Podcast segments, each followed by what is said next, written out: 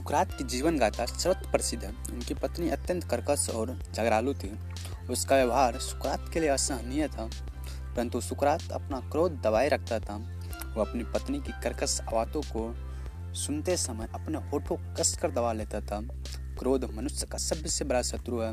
क्रोध से मनुष्य को न केवल शारीरिक हानि होती है, वरन उसको मानसिक दुर्बलता भी अपने जाल में फंसा लेती है। लगातार क्रोध करने वाले मनुष्य का स्वभाव चिड़चिड़ा हो जाया करता है। बात बात में वो झगड़ालू पड़ता है। इसी आधार पर जॉर्ज हॉर्वर्ट ने कहा कि वाद विवाद में शांति से काम ले। इस तीव्रता के कारण छोटी सी बात बड़ी बन जाती है, तब सत्य भी अनैतिक हो जाता है। जॉर्ज हॉर्वर्ट की यह बात कितनी सच है, इस पर आप स्वयं विचार कर देखें।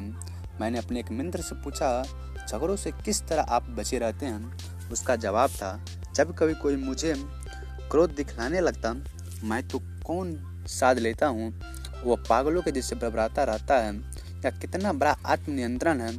आप अपने जीवन में उन्नति करने के लिए पहले आत्मनियंत्रण करना सीखें, अपने मन को बस में रखें और अपनी इच्छानुसार नचाए।